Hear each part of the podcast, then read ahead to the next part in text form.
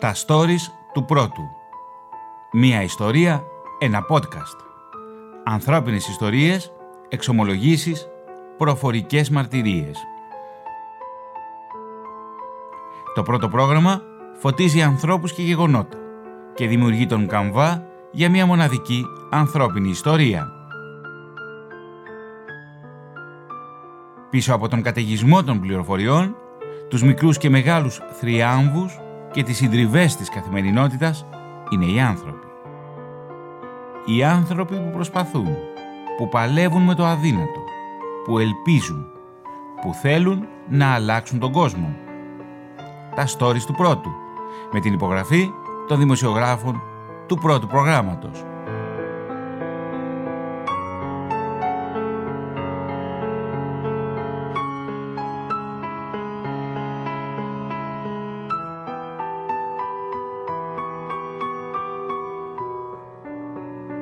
Σήμερα, στην τελική ρύθμιση του ήχου βρίσκεται ο Κώστας Κυριακάκης και στο μικρόφωνο ο δημοσιογράφος της ΕΡΤ Θωμάς Σίδερης.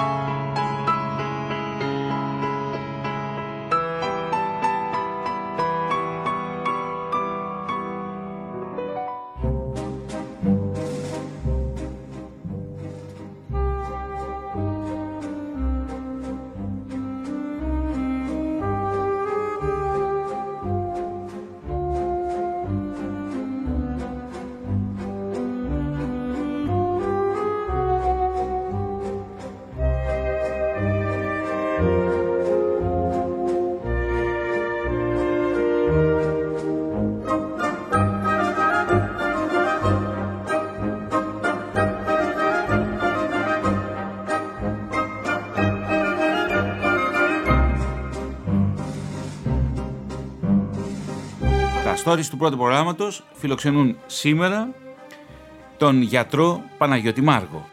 Είναι διευθυντής στην πρώτη καρδιολογική κλινική του Γενικού Κρατικού Νοσοκομείου της Νίκαιας. Κύριε Μάργο, καλώς ήρθατε στο πρώτο πρόγραμμα. Καλώς σας βρήκα κύριε Σίδερη, καλημέρα στους ακροατές σας. Ευχαριστούμε θερμά για τη συμμετοχή σας στις ιστορίες του πρώτου προγράμματος.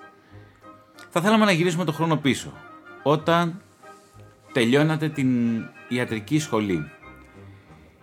Η σκέψη σας ήταν αρχικός η καρδιολογία, να πάρετε ειδικότητα στην καρδιολογία; Με πηγαίνετε αρκετά χρόνια πίσω. Η απόφαση για τη λήψη ειδικότητας γίνεται άλλοτε νωρίτερα, άλλοτε αργότερα στην ε, ε, εκπαίδευση των γιατρών στην ιατρική σχολή. Ε, για μένα η καρδιολογία ήταν μια επιλογή που έκανα από νωρίς. Μου άρεσε πολύ το αντικείμενο τι σας όθησε να γίνετε γιατρός; Δηλαδή, όταν ένα παιδί βρίσκεται πια στο Λύκειο και πρέπει να πάρει την απόφαση για το τι θα σπουδάσει. Τι ήταν εκείνο που σας όθησε να επιλέξετε την ιατρική σχολή; Κοιτάξτε, ξέρουμε όλοι και από ε, μαθητές ότι η ιατρική επιστήμη είναι δύσκολη, ε, το πτυχίο της ιατρικής ε, αποκτάται με πολύ κόπο, πολύ διάβασμα. Από εκεί και πέρα όμως πρέπει να σου αρέσει το αντικείμενο, δηλαδή η ενασχόληση με τα προβλήματα υγείας και η προσπάθεια να θεραπευτούν οι ασθενείς και να προσφέρεις υπηρεσίες υγείας. Αν αυτό σε τραβάει ως ιδέα, τότε μπαίνεις στη διαδικασία την επίπονη. Αν όχι, είναι πάρα, πάρα πολύ δύσκολο. Δηλαδή με πίεση από οικογενειακό περιβάλλον οτιδήποτε, πολύ δύσκολα κάποιος μπορεί να βγάλει την ιατρική επιστήμη. Στα 18 σας χρόνια όταν πια είχατε μπροστά σας τις σπουδές της ιατρικής. Ποιες ήταν οι σκέψεις σας, δηλαδή πώς φανταζόσασταν την ιατρική σχολή; Η ιατρική σχολή μας δίνει τα εφόδια για να σταθούμε ως γιατροί σε πρωτοβάθμιο επίπεδο σαν στο αγροτικό μας ε, στην αρχή και αργότερα να ακολουθήσει η εξειδικευσή. Είναι μια προδιαγεγραμμένη πορεία αρκετών ετών με ε, διάφορα στάδια που τελειώνει με τη λήψη ειδικότητας, γίνεται σε μεγάλη ηλικία μετά τα 30, γύρω στα 33 με 35.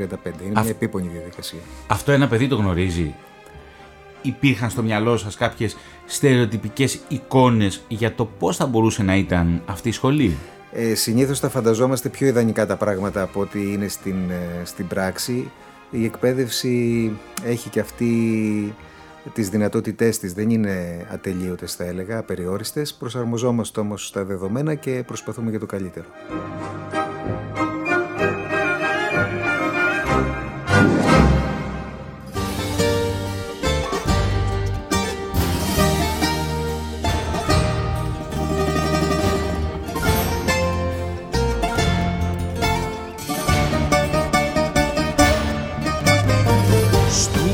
Μου της λογής ανηφοριές σαν τη βροχή κυλάει αίμα και υδρότας. Σχέδια όμορφα και όνειρα του χθες. Μεσημερίζονται την πλάτη μου χτυπώντας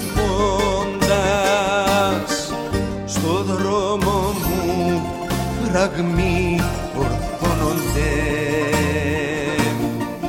Αγράφει νόμοι, αδικία και προδότες. Κι άμα σκεφτώ όλα εδώ πληρώνονται.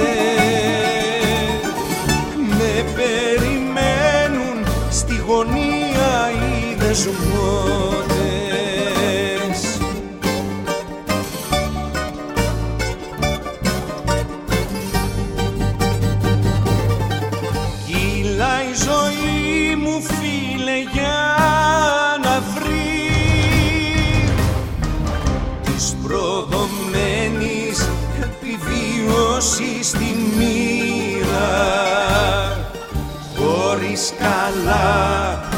καταλάβω το γιατί.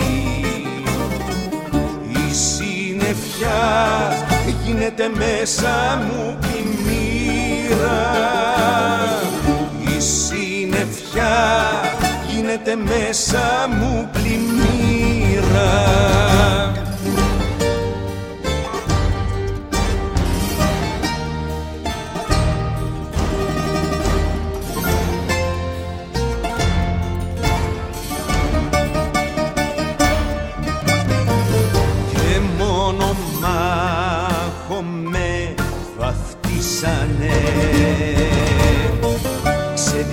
ντροπά η δυνατή τώρα εμένα.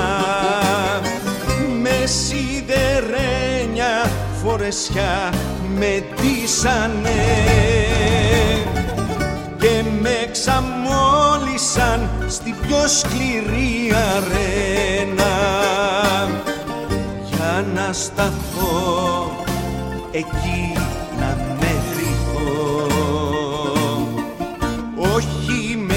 τα αγρία τα πεινασμένα ζώα μα με τη δίψα μια αδούλωτης ψυχής. Για τα αισθήματα τα όμορφα τα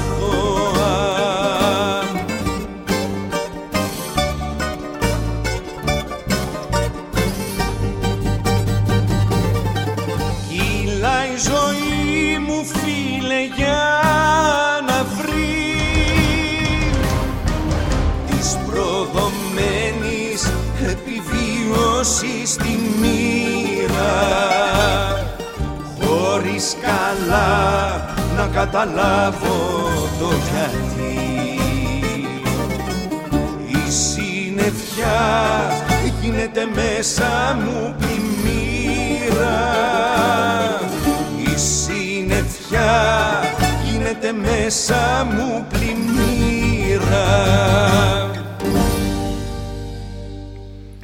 Κύριε Μάργο, στη φοιτητική σας ζωή θυμάστε κάποιες ιδιαίτερες στιγμές κατά τη φοιτησή σας; Είμαστε αρκετά χρόνια πίσω, μιλάμε τώρα για περίπου τρεις δεκαετίες. Ναι. Ε, σίγουρα η επιτυχία σε κάποια μαθήματα δύσκολα είναι σε επίπεδο δηλαδή σπουδών, πρόοδου των σπουδών, είναι κάτι σημαντικό που το θυμόμαστε ακόμα και τώρα. Ποιο μάθημα ήταν αυτό που σας δυσκόλεψε περισσότερο; Εμείς δίνουμε έμφαση στα τελευταία μαθήματα όταν πλέον πλησιάζει η λήψη του πτυχίου και εκεί δίνουμε και όλοι μας την όθηση να μην έχουμε κάποια έτσι αποτυχία, κάποια καθυστέρηση. Αν πρέπει να θυμηθώ κάποιο μάθημα είναι το τελευταίο, η γυναικολογία. Τελευταίο μάθημα.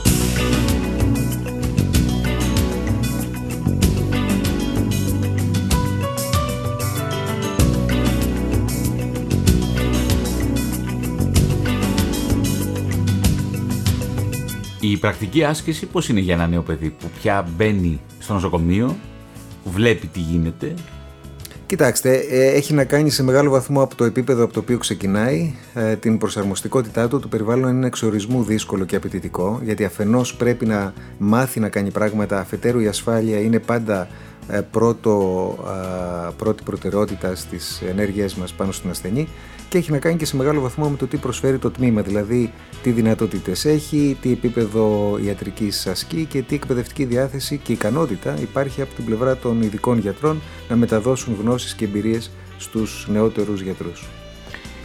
Συνήθως τα νέα παιδιά στην ηλικία των 18 χρόνων πριν ξεκινήσουν τις ακαδημαϊκές σπουδές ξεκινούμε πάρα πολλά όνειρα.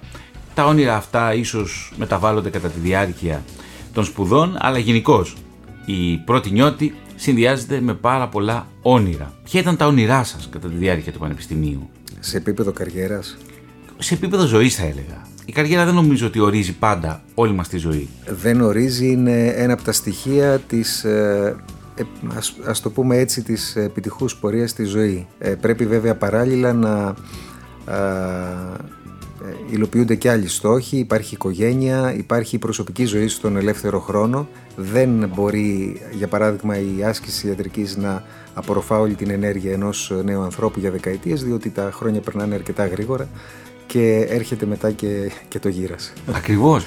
Και ε, με δεδομένο ότι οι σπουδές ιατρικής κρατούν πολλά χρόνια, όπως και η λήψη ειδικότητας, φτάνεις ξαφνικά από τα 18 στα 33, έχοντας αφιερώσει ένα πολύ μεγάλο μέρος στη ζωή σου στις σπουδές και πολλές φορές και η ίδια η προσωπική ζωή μένει πίσω. Σίγουρα είναι τα χρόνια που πρέπει να δοθεί προτεραιότητα στην ε, καριέρα, στην επιστήμη, δεν γίνεται αλλιώς. Αλλιώς δεν θα υπηρετηθεί σωστά ο στόχος. Ε, βέβαια στην περίπτωσή μου ήρθε και η οικογένεια αρκετά νωρίς, οπότε διπλασιάστηκαν οι ευθύνες και υποχρεώσεις. Γι' αυτό και το καλλιτεχνικό κομμάτι άργησε λιγάκι να υλοποιηθεί. Κύριε Μάργο, ερωτευτήκατε στο Πανεπιστήμιο; Προσωπική ερώτηση. Όχι. Ερωτεύτηκα αμέσως μετά το πανεπιστήμιο.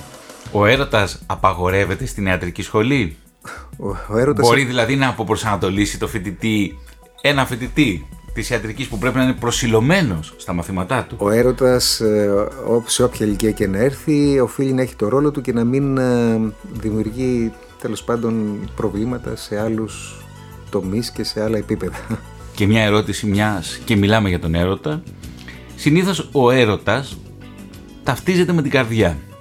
Λέμε η καρδιά μου πονάει γιατί είμαι ερωτευμένος ή γιατί είμαι ερωτευμένη. Όμως ο έρωτας είναι κατά βάση εγκεφαλική λειτουργία. Ε, γιατί ταυτίζεται με την καρδιά; Θα συμφωνήσω απόλυτα. Είναι καθαρά εγκεφαλική λειτουργία. Είναι αυτό που αισθανόμαστε. Είναι το επιφαινόμενο. Τώρα, σαν ειδικός καρδιολόγος, μπορώ να έχω και έτσι μια παγιωμένη άποψη γι' αυτό. Η καρδιά είναι ένα θαυμάσιο εργαλείο το οποίο, αν το σεβαστούμε, ε, μας σέβεται και αυτό και λειτουργεί επί πολλές δεκαετίες χωρίς ε, προβλήματα. Εάν προσέξουμε κάποια πράγματα τα οποία είναι γνωστά και ακούμε α, κατά καιρούς από τους γιατρούς και όλοι τα έχουμε λίγος πολύ υπόψη μας. Είναι όμως το επιφαινόμενο της ε, ε, συναισθηματικής κατάστασης του ανθρώπου, αυτό που καταλαβαίνουμε, μια γρήγορη και δυνατή λειτουργία των παλμών είναι αυτό που αισθανόμαστε όταν μας κατακλείζουν ε, συναισθήματα, είτε θετικά με τη μορφή του έρωτα, της αγάπης, της συγκίνησης, είτε και, ακόμα και επιθετικά, οργή, θυμός, φόβος.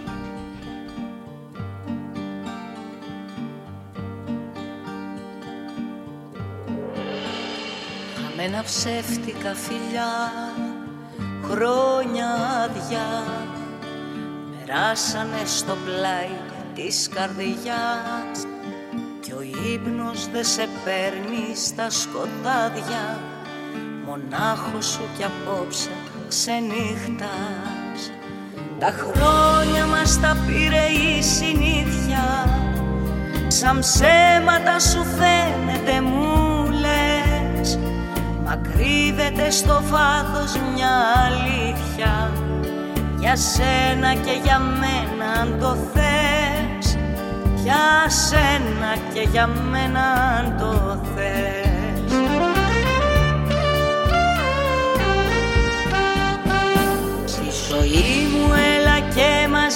γίνε Όλα αυτά που ονειρεύτηκες εσύ και σαν ψέμα να φανεί αλήθεια είναι. Θα μας βρει ο ήλιος το πρωί. Ένα σώμα μια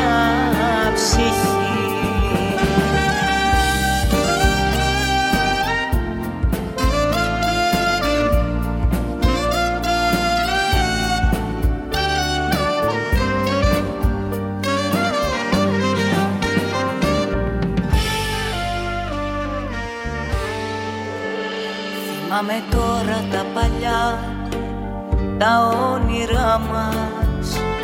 Κρυμμένα σε ανέκφραστες φωνές να μένουνε για πάντα στη σκιά μας. Να γίνονται αγιάτρευτες πληγές. Φοβάσαι την αλήθεια και φοβάμαι. Γι' αυτό και πες πως ψέματα μου λες Στα πρέπει τις ζωές μας να σκορπάμε. Δεν γίνεται και τέλος οι ενοχές. Δεν γίνεται και τέλος οι ενοχές.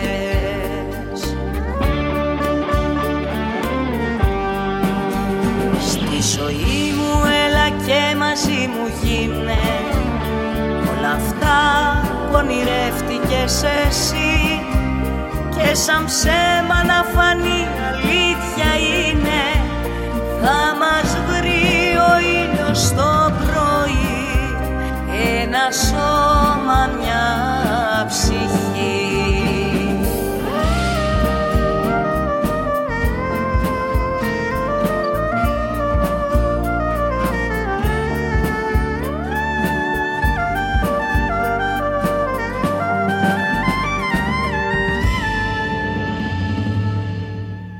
Μετά το πανεπιστήμιο, κύριε Μάργο, τι κάνατε; Ε, δεν είπαμε, ήρθε ο έρωτας μετά. και μετά τον έρωτα, μετά τον πρώτο καιρό του έρωτα, και αφού... Νο- Νόμιζα ότι θα πείτε μετά τον πρώτο έρωτα. τον πρώτο και μοναδικό.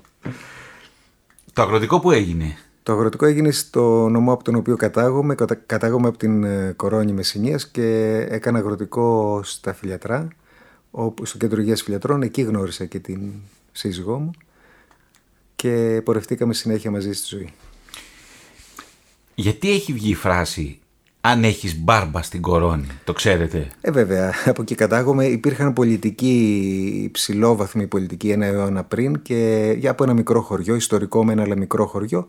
Ε, ήταν η εποχή τότε του ρουσφετιού και της ε, Των Μαυρογιαλούρων. εξυπηρέτησης, ναι, και οπότε έμεινε έτσι το... Γιατί δεν την πάτε ρε παιδιά στην πλατανιά, στο μευτήριο; Στο μευτήριο που φτιάξε ο Μαυρογιαλούρας. Α, για σταθείτε ρε παιδιά. Ως εδώ και μην παρέχει. Δεν ξέρω τι τους σούρνατε πριν και με το δίκιο σας που τα σούρνατε, αλλά να πούμε και τους στραβού το δίκιο το μευτήριο έγινε. Είναι στην πλατανιά, δεν έγινε. α, ο- α, όχι κακακά. Πριν που είχατε δίκιο μαζί του τα ρίχναμε τα φάσκελα. Αλλά να είμαστε και δίκαιοι. Το μευτήριο το έκανε ο Χριστιανός. Δεν το έκανε. Ε, ναι, το έκανε, αλλά γιατί το έκανε; Για να πηγαίνουν να γίνανε γυναίκες. Γιατί θα το έκανε, για να πηγαίνουν στα καλίδες, να παίζουν πρέπα. Το έκανε για να φάει η κλίκα. Ορίστε. Να φάει η κλίκα. Φάγανε, φάγανε, φάγανε. Σας παρακαλώ, επιτρέψτε μου να το εξετάσουμε το πράγμα ψυχρέμος και αντικειμενικός. Λέτε φάγανε. Ποιος έφαγε; Πρώτος και καλύτερος ένας γκρούεζας. Γκρούεζας; Γκρούεζας. Και από κοντά όλα τα τσιράκια. Φάγανε, φάγανε, φάγανε. Όχι ρε παιδιά, όχι ρε παιδιά, δεν φάγανε. Ρε παιδιά, αυτά τα πράγματα γίνονται από το Υπουργείο. Παρημιώδη φράση. Η έκφραση, ναι, ναι, βέβαια. Ε, στο αγροτικό πώς αισθανθήκατε, πώς ήταν τα πράγματα, πώς ήταν η ζωή σας; Ε, το αγρο- Θυμάστε κάποιες ιδιαίτερες εμπειρίες από το αγροτικό; Το αγροτικό είναι σταθμό στη ζωή κάθε νέου γιατρού γιατί είναι η πρώτη φορά που θα δουλέψει και θα αισθανθεί ε, την επιστήμη του να υλοποιείται στα χέρια του. Βέβαια αναλαμβάνει πολλές ευθύνες, ε, αναλαμβάνει την τύχη της ζωής του στα χέρια του. Φεύγει από το φοιτητικό επίπεδο της εξάρτησης από καθηγητές, από γονείς. Κάποιες ιδιαίτερες στιγμές κατά τη διάρκεια του αγροτικού; Σε επίπεδο ιατρικής ε, πολλές, πολλά περιστατικά. Μπορείτε να θυμηθείτε κάτι που σας το αντιμετωπίσατε για πρώτη φορά; Αυτό που αντιμετώπισα πρώτη φορά και το θυμάμαι σαν να είναι τώρα είναι ένα βαρύτατο τροχαίο που έγινε έξω από το χώρο του κέντρου υγείας. Ένα νέο παιδί το οποίο αν, αν πραγματικά δεν γινόταν ακριβώς απ' έξω δεν θα επιζούσε και μετά από πολύ κόπο ε, διακομιδή στην Πάτρα στην εντατική μονάδα, χειρουργία, ε, ήρθε και μας επισκέφθηκε μετά από αρκετούς μήνες και ήταν σε πολύ, πολύ καλή κατάσταση με λίγα εμφανή τραύματα πάνω του να το πω έτσι. Και κυρίως επέζησε, κύριε Μάργο. Κύριος Εμπές είχε την ε, τύχη με το μέρος του ένα μηχανάκι εκεί, με ένα μηχανάκι κυκλοφορούσε. Τα μηχανάκια όπως ξέρουμε είναι πολύ επικίνδυνα για τους νέους ανθρώπους ακόμα και όταν προσέχουν. Απροσεξίες άλλων οδηγών μπορεί να τους οδηγήσουν σε σοβαρά τροχεία. Αυτό έγινε ακριβώς έξω από το χώρο του κέντρου υγείας. Το θυμάμαι σαν να είναι τώρα. Θα ήθελα να σας ρωτήσω το εξής. Και μ, ίσως να μου αποδομήσετε τη στερεοτυπική εικόνα που έχω εγώ. Η ειδικότητα σημαίνει ταυτόχρονα ότι μ, θα συνθλιβούν τα όνειρά μου ακολουθώντας κάποιους συγκεκριμένους καθηγητές; Είναι μια, μια διαδικασία συμβιβασμών για τη μετέπειτα ζωή μου; Η ε, υπηρεσία της ειδικότητας για έναν ε, νέο γιατρό είναι αρκετά απαιτητική, είναι πολύ απαιτητική γιατί ε, Μπαίνεις σε εφημερίες φαντάζομαι. Μπαίνει σε εφημερίες, αναλαμβάνει πολλές υποχρεώσεις, πολλές ευθύνες και η αλήθεια είναι ότι το επίπεδο της εκπαίδευσης δεν, εξορισμού δεν μπορεί να είναι αυτό που χρειάζεται και θέλει ένας νέος γιατρός. Όσο πρόθυμοι και να είμαστε να εκπαιδεύσουμε, υπάρχει, σας είπα και πριν, το στοιχείο της ασφάλειας. Δεν μιλάμε για το θεωρητικό επίπεδο, τα μαθήματα, τη μετάδοση γνώσεων. Μιλάμε για ε, επεμβάσεις που πολλές ειδικότητες έχουν, όχι όλες. Η δική μου ειδικότητα έχει, οι χειρουργικές ειδικότητες έχουν. Εκεί πρέπει να γίνει σταδιακά και ομαλά η εκπαίδευση των νέων γιατρών, που πολλές φορές είναι ε, βιαστική ενδεχομένως και ανυπόμονη. Είναι όμως μια ανταγωνιστική πραγματικότητα. Δηλαδή, ο ειδικευόμενος γιατρός ζει μέσα σε μια ανταγωνιστική πραγματικότητα. Όλες οι πραγματικότητες της άσκησης ιατρικής είναι ανταγωνιστικές, καθεμία με τον τρόπο της. Και ε, ο ρόλος του ειδικευόμενου, ο οποίος α- αναζητά και αυτός έναν α, ιδιαίτερο ενδεχομένως ρόλο στο, στην υπηρεσία του αυτή, ε, και μεταξύ των ειδικών και μόνιμων γιατρών και σε επίπεδο κοινότητας, ε, αν θέλετε, οι ιδιώτες γιατροί οι οποίοι καλύπτουν μια συγκεκριμένη περιοχή. Ε, ξέρετε κάτι, θέλει πολύ ψηλά ε, στοιχεία ε, κατά τη γνώμη μου ηθικής, ε, ηθικής βάσης να έχει ο κάθε επιστήμονας ούτως ώστε να μπορεί να εφαρμόσει ανεμπόδιστα και με ψυχρή λογική τα κριτήρια της επιστήμης του ε, πάνω στους ασθενείς εν προκειμένου εφόσον μιλάμε για, για ιατρική. Τώρα για το αν είναι λειτουργήμα αυτό λέγεται από όλους. Εγώ λίγο θα διαφωνήσω με την έννοια ότι ε, δεν είναι ότι υπάρχουν τα, το λειτουργήμα και κάποια επαγγέλματα. Οποιοδήποτε ε, έχει μια θέση ευθύνης και κάνει κάτι σημαντικό που αφορά εξυπηρέτηση ή και ασφάλεια άλλων ε, των, των πολιτών με τον τρόπο του ασκεί λειτουργήμα. Δεν είναι ασκεί ο πυροσβέστης, δεν ασκεί ο αστυνομικός, δεν ασκεί λειτουργήμα ο οδηγός του ΕΚΑΒ που πρέπει να βάλει το συνέστημα ή την υπερβολή πολλές φορές στη δουλειά του για να σώσει μια ανθρώπινη ζωή. Δεν είναι ασκεί λειτουργήμα, να το πάμε παραπέρα, ένας οδηγός ενός λεωφορείου που κουβαλάει 50 ψυχές. Οι όποιες παραλήψεις, οι όποιες αυλεψίες, τα όποια λάθη έχουν μεγάλες και άμεσες συνέπειες στο ύψος του αγαθού που είναι η ανθρώπινη ζωή. Με αυτή την έννοια είναι λειτουργήμα και πρέπει να δίνουμε και τον καλύτερό μας σε αυτό. Υπάρχουν πολλές περιπτώσεις που η έννοια του ωραρίου δεν μας λέει απολύτως τίποτα. Ε, καθόμαστε ώρες παραπάνω εφόσον το απαιτεί η, το πρόβλημα υγείας του ασθενούς να κάνουμε μια επέμβαση ώρες απογευματινές, οτιδήποτε χρειαστεί για να σώσουμε μια ανθρώπινη ζωή. Αυτό όντως ισχύει και με αυτή την έννοια ναι είναι λειτουργήμα. και, πώς, και τι μπορείς να πεις όταν ένας άνθρωπος χάνει το δικό του άνθρωπο, όταν οι γονείς χάνουν ένα παιδί, πώς μπορεί να τους το πει ένας γιατρός ή έχω τύχει σε εφημερία να, να πεθαίνει, να χάνει η γυναίκα το σύζυγό της και να της το ανακοινώνει ο γιατρός, να έφυγε από καρδιολογικό πρόβλημα από ανακοπή καρδιάς. Και πώς μπορείς αυτό να το διαχειριστείς; Και πώς μπορεί να διαχειριστείς τον ανθρώπινο πόνο όταν χάνει ο άλλος τον δικό του άνθρωπο; Οφείλουμε να αποστασιοποιηθούμε από το ψυχολογικό αυτό φόρτο. Μπορεί κύριε Μάργο ένας γιατρός να αποστασιοποιηθεί; Οφείλει και μπορεί. Μπροστά σε τόσο, σε, τόσο μεγάλο ανθρώπινο πόνο. Είναι μηχανισμός άμυνας. Όλες οι δουλειές, όλα τα επαγγέλματα έχουν μηχανισμούς άμυνας, ούτως ώστε να προστατεύσει ο ίδιος τον εαυτό του από την ψυχολογική αυτή επιβάρυνση αφενός και αφετέρου να μπορέσει να κάνει και καλύτερα τη δουλειά του. Με αυτή την έννοια μετά από πολλά πολλά χρόνια στην ιατρική είναι πραγματικά λίγες οι περιπτώσεις που πιάνω και εγώ τον εαυτό μου να επηρεάζεται συναισθηματικά από την πορεία, την κακή πορεία, αν θέλετε, ε, απρόβλεπτα ενδεχομένως κακή πορεία κάποιων ε, ασθενών. Ε, το κύριο μέλημά μας είναι να έχουμε καθαρό μυαλό, τόσο ώστε αυτό που να προσφέρουμε να το προσφέρουμε σωστά και έγκαιρα. Αν γίνει αυτό, τότε τα πράγματα για μας λίγο απλοποιούνται και μπαίνουμε σε αυτή τη δύσκολη διαδικασία πολλές φορές χωρίς ε, ιδιαίτερο ψυχολογικό φόρτο. Γιατί ο γιατρός πρέπει να επιστρέψει και στους υπόλοιπους ασθενείς που τον έχουν ανάγκη. Ακριβώς, ακριβώς. Και βλέπουμε πολλές φορές ε, αυτό που ξέρουμε ότι ε, δεν έχει τόσο να κάνει με την ηλικία. Καμιά φορά λέμε, έλα εντάξει, είναι υπερήλικας, θα το ανακοινώσουμε. Βλέπουμε ότι η αγάπη δεν χωράει όρια και ηλικίες. Ε, εκδηλώνεται πολλές φορές υπερβολικά και σε ακραίες ηλικίες, ε, άνω των 90 ενδεχομένως.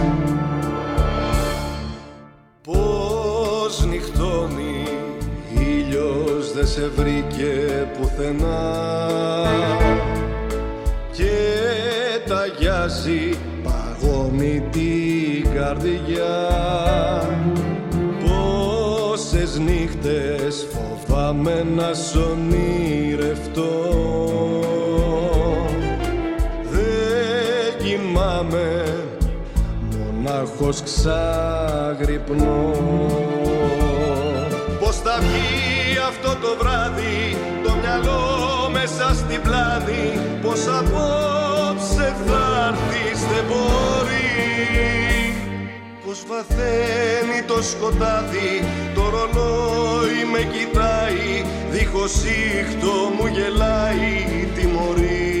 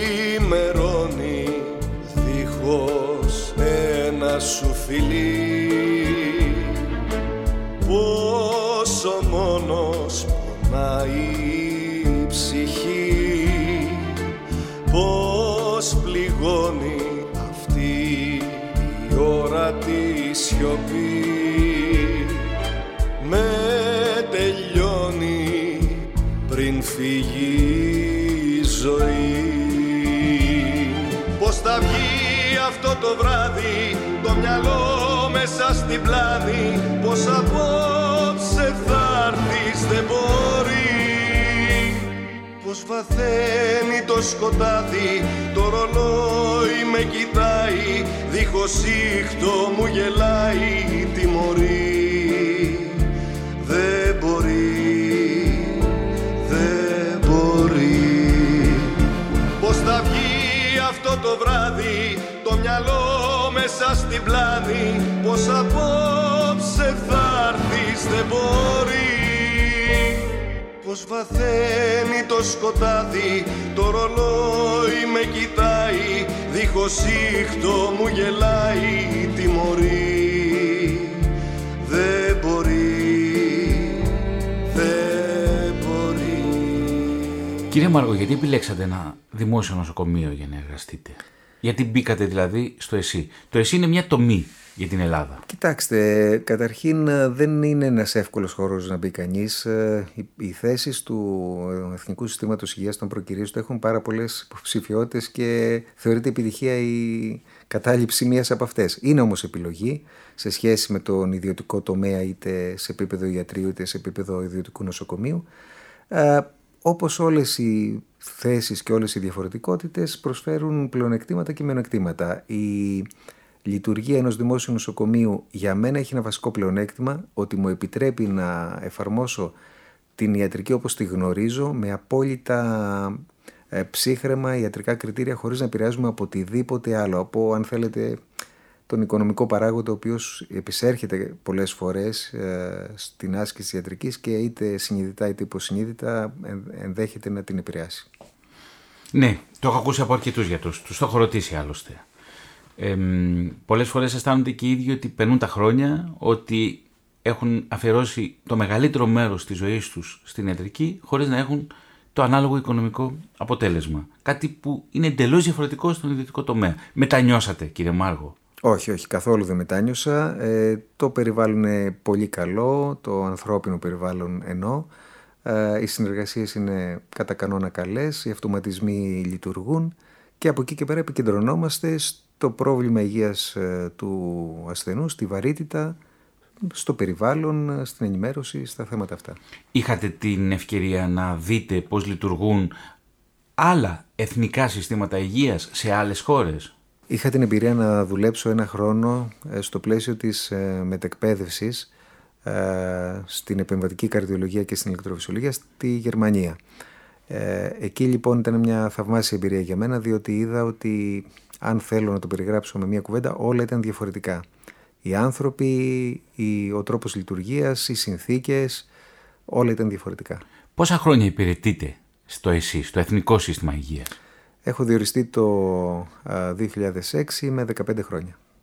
Σε αυτά λοιπόν τα 15 χρόνια, κύριε Μάργο, ποια είναι, πιστεύετε, τα σημαντικότερα ζητήματα που καλείται να επιλύσει το εθνικό μας σύστημα υγείας προκειμένου να είναι αποτελεσματικό τα επόμενα χρόνια; Σε ένα εντελώς ρευστό και δύσκολο περιβάλλον. Ε, νομίζω ότι το μεγαλύτερο πρόβλημα είναι... Από τη δική σας βιωματική εμπειρία το ρωτώ αυτό. Δεν ε, είστε πολιτικός, δεν χαράσετε ε, πολιτική υγείας. Ναι, ε, νομίζω ότι δεν είναι τόσο το ιατρικό κομμάτι. Αυτό έχει να κάνει με την λειτουργία, την καλή λειτουργία των επιμέρους τμήματων, τον καλό συντονισμό των επιμέρους τμήματων. Έχει να κάνει κυρίως με υλικοτεχνική υποδομή και οικονομικά θέματα. Δηλαδή, αν πάσχει κάπου το σύστημα υγείας, το εθνικό σύστημα υγείας, είναι στο cost effectiveness. Τι σημαίνει αυτό; Σημαίνει ότι ε, εάν η χρηματοδότηση που έχει ε, μπορεί να διανεμηθεί ικανοποιητικά, ούτως ώστε οι υπηρεσίες υγείας να είναι σε ψηλό επίπεδο, να μην υπάρχει ούτε σπατάλη ούτε λήψει. Είναι μια χρυσή τομή η οποία πολύ δύσκολα επιτυχάνεται. Δεν είναι θέμα κακής πρόθεσης γιατρών ή διοικητών, είναι θέμα του αντικειμένου. Το αντικείμενο είναι πολύ δύσκολο στο να γίνει η σωστή διαχείριση οικονομική. Ε, αυτό νομίζω ότι είναι το βασικό θέμα. Η σωστή διαχείριση και αποτελεσματική διαχείριση των οικονομικών πόρων. Η βαθιά οικονομική κρίση που επηρέασε τη χώρα μας για σχεδόν μία δεκαετία, πόσο επηρέασε το Εθνικό Σύστημα Υγείας; Το επηρέασε πάρα πολύ. Περάσαμε αποφάσεις όπου δυσκολευόμασταν να βρούμε τα στοιχειώδη για να εφαρμόσουμε απλές ιατρικές πράξεις. Περάσαμε δηλαδή αποφάσεις που θυμίζουν τριτοκοσμικές συνθήκες, η αλήθεια είναι. Αλλά... Το έφτασε δηλαδή η οικονομική κρίση το εσύ στα όρια της αντοχής του; Αυτό έγινε για ένα περιορισμένο διάστημα από ό,τι θυμάμαι, πολύ μικρό με πολύ γρήγορη διόρθωση για να μην έτσι τρομάξω και τον κόσμο, με άμεση διόρθωση. Ε, και στη συνέχεια οι όποιες δυσκολίες και καθυστερήσεις παρουσιάστηκαν ήταν ε, ελεγχόμενες και χωρίς συνέπειες για τους ε, ασθενείς. Το επόμενο μεγάλο χτύπημα ήρθε με την πανδημία.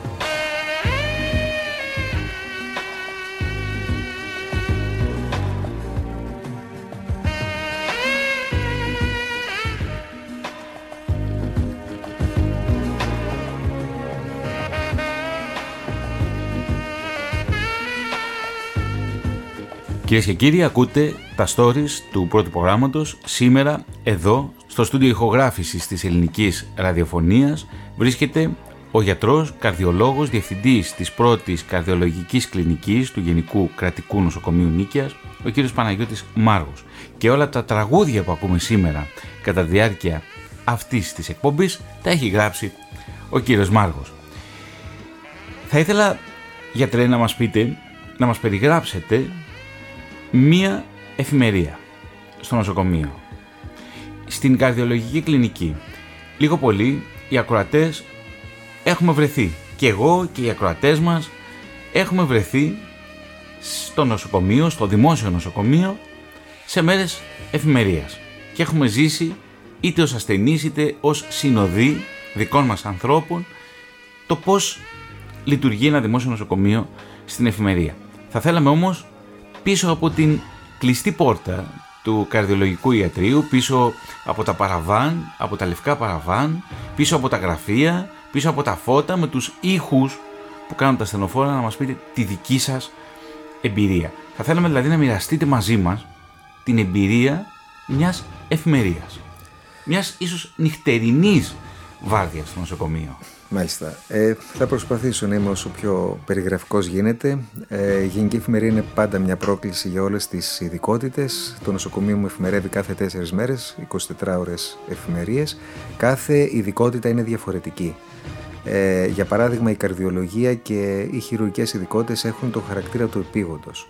Για μας ένα βαρύ έμφραγμα και ένας πολυτραυματίας για τους χειρουργούς είναι ένα περιστατικό μεγάλης υψηλής πρόκλησης που μπορεί να απαιτήσει ε, επίπονη προσπάθεια και πολύ ωραία προσπάθεια. Για τον παθολόγο, ο όγκος δουλειάς είναι το μεγάλο πρόβλημα, να μπορέσει χωρίς μεγάλες καθυστερήσεις να αντιμετωπίσει μεγάλο αριθμό ασθενών. Στο καρδιολογικό τώρα κομμάτι ε, έχουμε όλο το φάσμα της νοσολογίας και κυρίως της βαρύτητας. Δυστυχώς καλούμαστε να αντιμετωπίσουμε και πράγματα απλά τα οποία δεν ε, αντιμετωπίζονται τόσο ικανοποιητικά σε επίπεδο πρωτογενούς ε, περίθαλψης, πρωτογενούς αντιμετώπισης. Ε, δηλαδή μια υπερτασική κρίση, μια, ένα αίσθημα ενός ασθενούς που ας πούμε δύσμιας ή δυσφορίας ή οτιδήποτε που θα μπορούσε να μην τον οδηγήσει σε... στο νοσοκομείο και να μην επιβαρύνει τη δευτεροβάθμια περίθαλψη. Ακριβώς. Και εδώ ανοίγω μια παρένθεση. Ένα από τα κομβικά και δομικά ζητήματα της δημόσιας υγείας στην Ελλάδα είναι η πρωτοβάθμια περίθαλψη. Ότι δεν έχει δομηθεί σε βάθος χρόνου όμως η πρωτοβάθμια περίθαλψη. Δεν ε, θεωρώ ότι είμαι ειδικός να πω περισσότερα. Εγώ ε, θέλω να περιγράψω αυτό που βιώνουμε, ότι μπορεί να αντιμετωπίζουμε απλά πράγματα και να περιμένει ένα βαρύτερο περιστατικό που δεν έχει πολύ χρόνο ε, στη διάθεσή του μέχρι να το αντιμετωπίσουμε. Το έμφραγμα του μυοκαρδίου είναι ένα μεγάλο κομμάτι της νοσολογίας, της καρδιολογίας και έχει και αυτό τη διαβάθμιση της βαρύτητάς του. Τα βαριά περιστατικά είναι αυτά τα οποία θέλουν άμεση παρέμβαση, διότι εκεί παίζονται δεκαετίες ζωής ενδεχομένως σε μερικά λεπτά.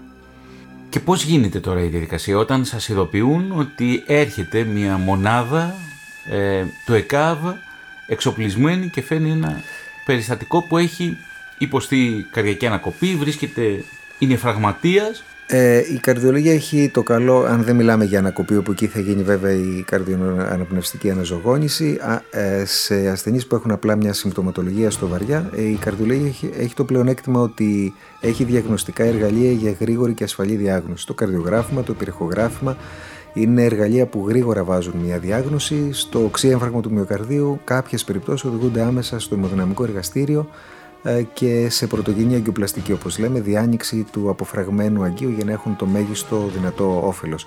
Δύσκολη διαδικασία και για μας γιατρούς και για τους ασθενείς οι οποίοι ξαφνιάζονται και δυσκολεύονται πολλές φορές και λόγω του προβλήματός τους και λόγω του χαρακτήρα του επίγοντος να συμμορφωθούν και να βοηθήσουν στην επέμβαση αλλά αυτό ακριβώς καλούμαστε να κάνουμε. Υπάρχουν και άλλα πράγματα στην νοσολογία του καρδιοπαθούς, το βαρύ πνευμονικό είδημα είναι επίσης μια μεγάλη πρόκληση, κάποιες σοβαρές αριθμίες, αλλά έχουμε διαγνωστικά εργαλεία τα οποία τουλάχιστον σε διαγνωστικό επίπεδο δεν έχουμε ιδιαίτερη δυσκολία και καθυστερήσεις. Επικεντρωνόμαστε στο θεραπευτικό κομμάτι.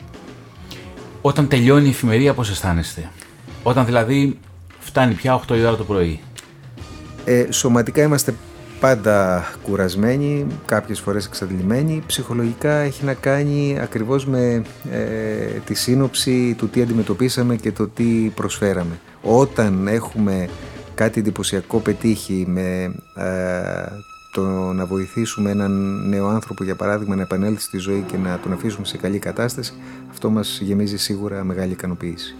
Όταν αρχίζει και χτυπά ξανά ο καρδιογράφος και δίνει σήματα ζωής Αυτό είναι η πρώτη ένδειξη αλλά δεν είναι και αρκετή πολλές φορές δυστυχώς. Η προσπάθεια είναι πολλές φορές ε, επίπονη και ε, κρατάει πολύ ώρα.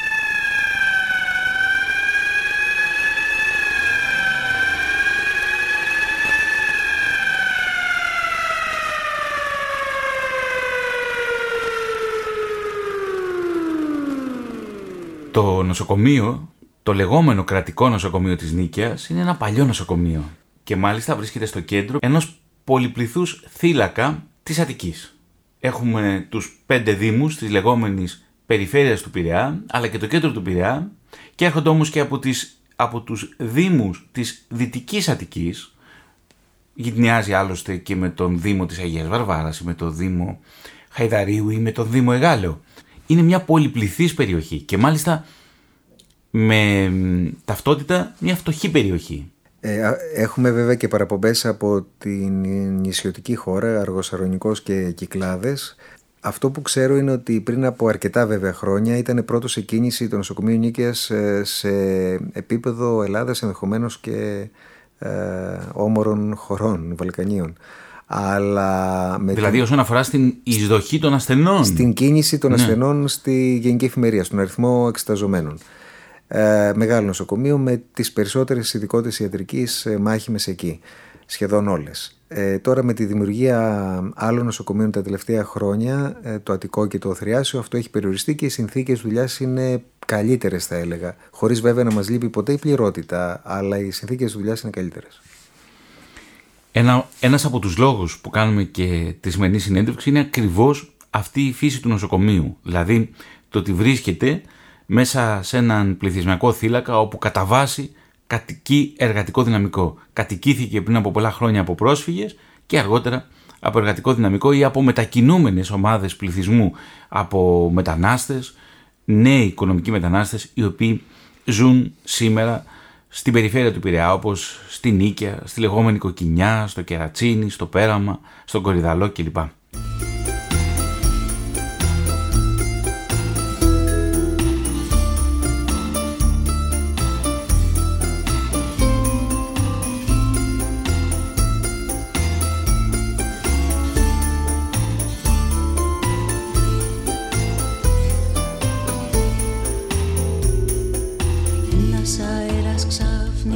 Αλλιώτικο στην πόλη Έφερε κρύο δύνατο κι ακούστηκε πολύ. Σαν να φωνάζανε μαζί της γης όλοι δαιμόνοι Κι ο κόσμος πάγωσε με μιας δίχως να βγει φωνή. Κι έφτασε η δύση κακή εχθρός κοντό ζυγόνι Δεν έχει όπλα και μορφή ανθεκτικός θωρεί μου την ανέμελια να χάνεται στη σκόνη και ψάχνει βασανίστικα το θύμα του να βρει. Ε, ρε παλιό φίλε, που να σε βρω δεν ξέρω τα χρόνια τα εφήβικα που ζήσαμε μαζί με μια κιθάρα και κρασί ονειρευτούμε γιατί ο κόσμος άλλαξε, αλλάξαμε κι εμείς. Γιατί η ζωή μας χάνεται και βράδια σε νωρίς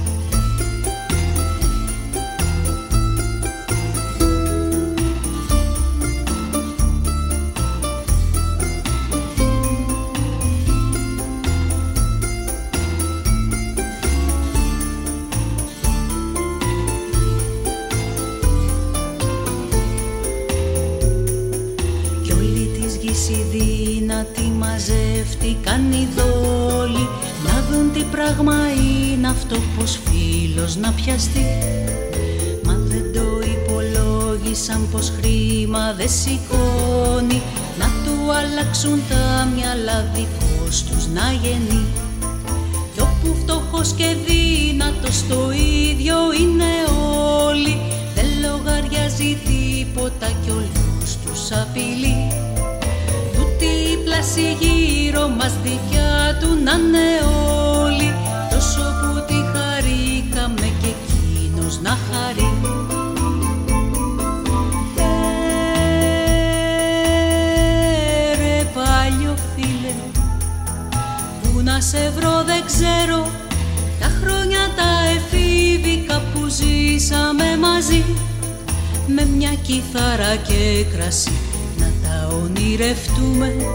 Γιατί ο κόσμος άλλαξε, αλλάξαμε κι εμείς Γιατί η ζωή μας χάνεται και βράδια σε νωρίς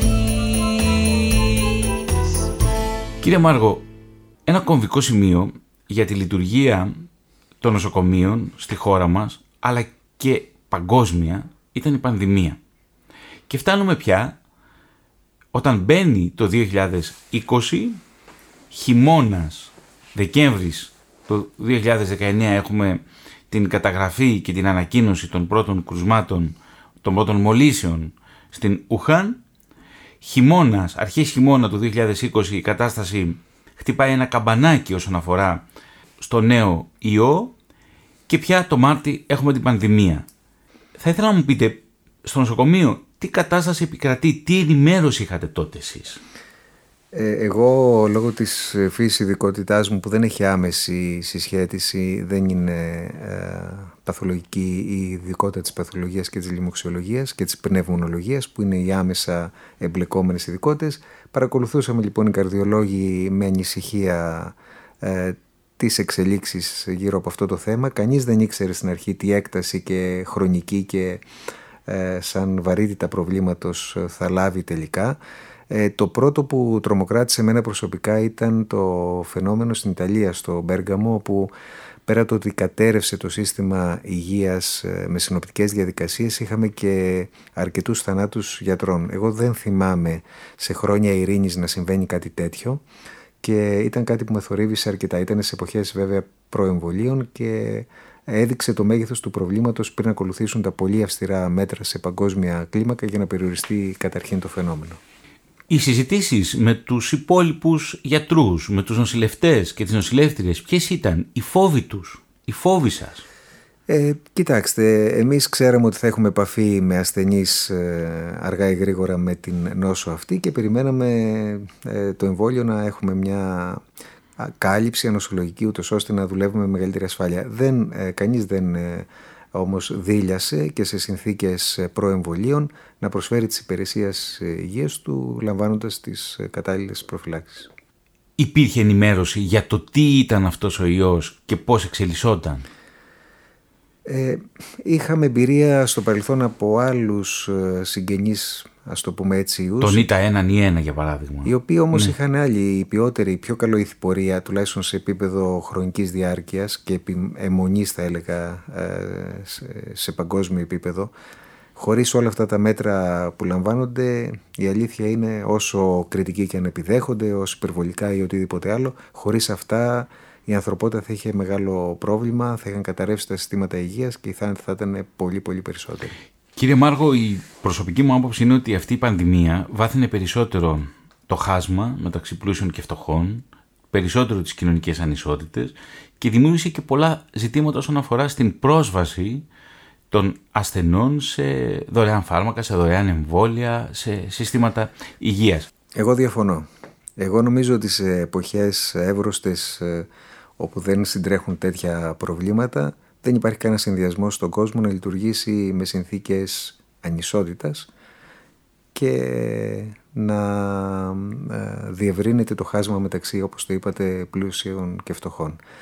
Αντιθέτως, ε, εδώ βλέπω κινήσεις οι οποίες ε, είναι προς την κατεύθυνση να προστατευτούν όλοι, να έχουμε δωρεάν εμβόλια. Σίγουρα δεν έχει την ίδια τύχη και την ίδια πρόσβαση υπηρεσίες υγείας ένας κάτοικος μιας ευρωπαϊκής χώρας από ένα κάτοικο μιας αφρικανικής χώρας.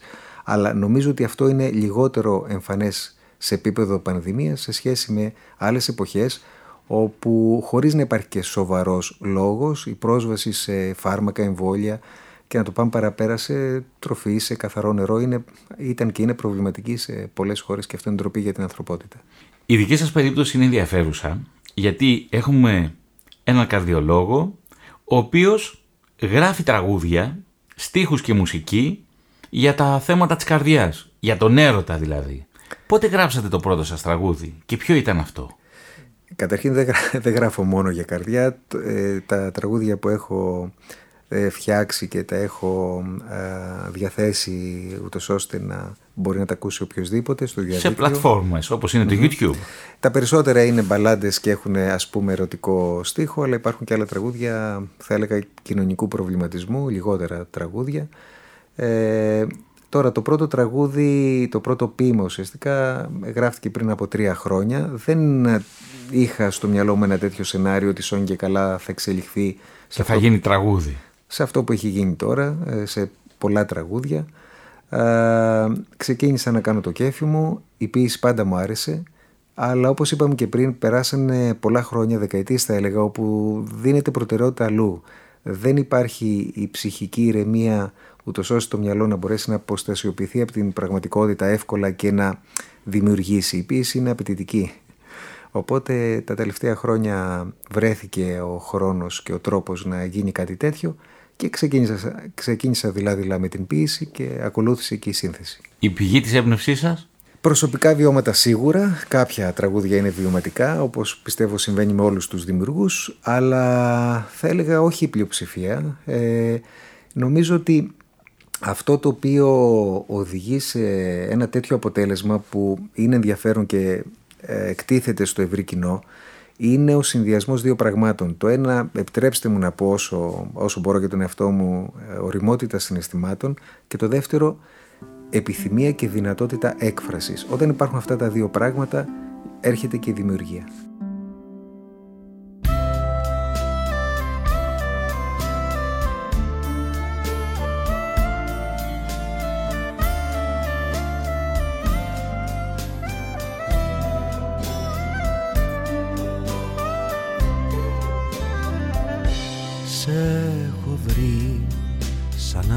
Το αστέρι που λάμπει πιο πολύ στου ουρανού τον υπέροχο χάρτη σαν πηγή. Μες στην έρημο μιας πολιτείας σαν φιλί στην πληγή μιας παλιάς αμαρτίας. Έχω βρει, σε έχω βρει, σε έχω βρει. Είναι ο έρωτας μια ιστορία Αυτό λοιπόν ήταν το story του πρώτου προγράμματος αφιερωμένο στον κύριο Παναγιώτη Μάργο, διευθυντή της πρώτης καρδιολογικής κλινικής στο Γενικό Κρατικό Νοσοκομείο της Νίκαιας. Στην τελική ρύθμιση του ήχου, ο Κώστας Κυριακάκης και στο μικρόφωνο ο δημοσιογράφος της ΕΡΤ Θωμάς Σίδηρης.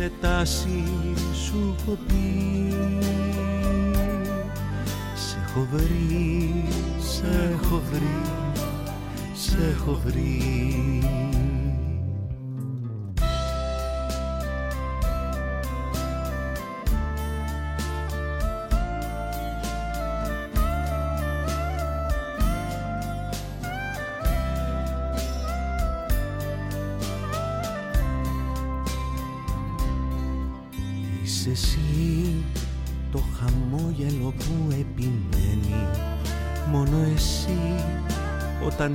τίποτα άλλο δεν μένει στην ψυχή.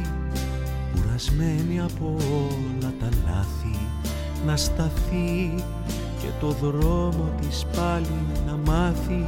Σε έχω βρει, σε έχω βρει, σε έχω βρει είναι ο έρωτας μια ιστορία. που δεν γράφεται με λέξη στο χαρτί. Δεν διαβάζεται, δεν έχει θεωρία. Και δεν δίνουμε εξετάσεις σου έχω πει. Σε έχω βρει σε έχω βρει, σε έχω βρει